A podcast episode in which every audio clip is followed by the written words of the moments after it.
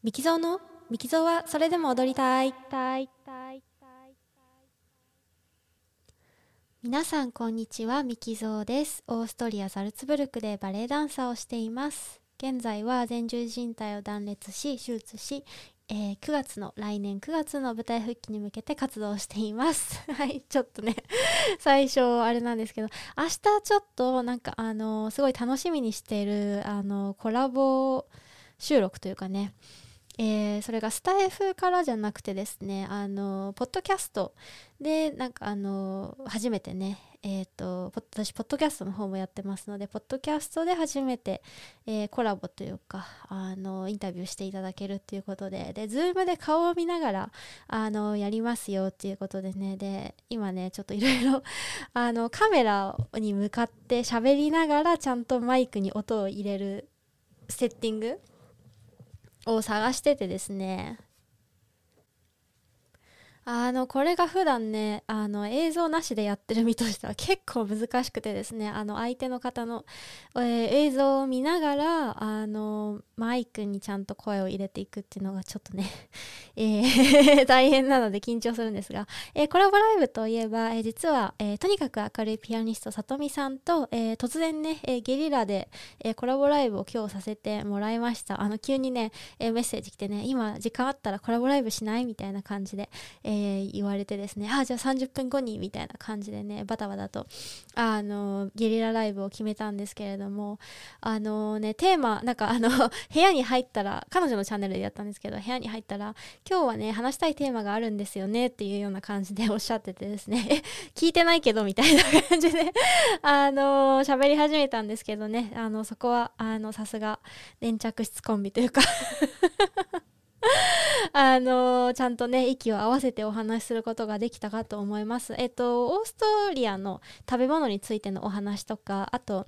まあえっと、メインテーマはですね、えっと、アスリート、えっと、多分さとみちゃんのリスナーさんの方から、えっと、質問があって、えーアスリートはやっぱり年齢とともにこうまあ体が衰えていくというかね年とともに体が変化していくものだけれども芸術家もそういう側面がありますかっていうようなあのお話をさせていただきました。とってもね興味深いディスカッションができたなと、えー思っています。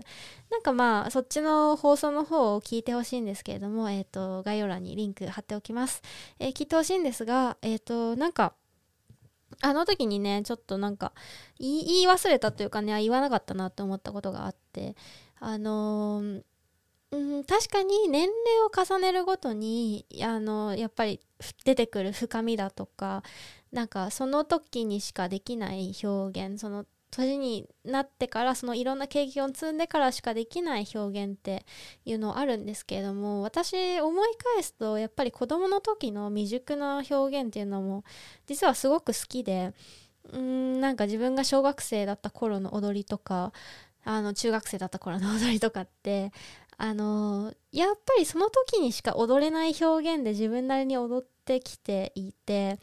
うん自分が今そのねなんか小学生の時みたいなね、えー踊りをしようと思ってやっぱりできるわけじゃないというかあのあの時はあの時でやっぱり本当にかけがえのない瞬間であるというか、まあ、そこがやっぱりこういう芸術をを芸術をやっていく芸術をやっていくっていうかそういう身体表現とか、まあ、表現をやっていくっていうことの面白さだと思うんですけれどもだから年を取ってからと経験を積んでないからあの表現に深みがないっていうまあ、わけじゃなくて深みはないのかもしれないけどやっぱりその時にはその時にしか踊れない踊りがあったりとか多分音楽だったらねその時にしか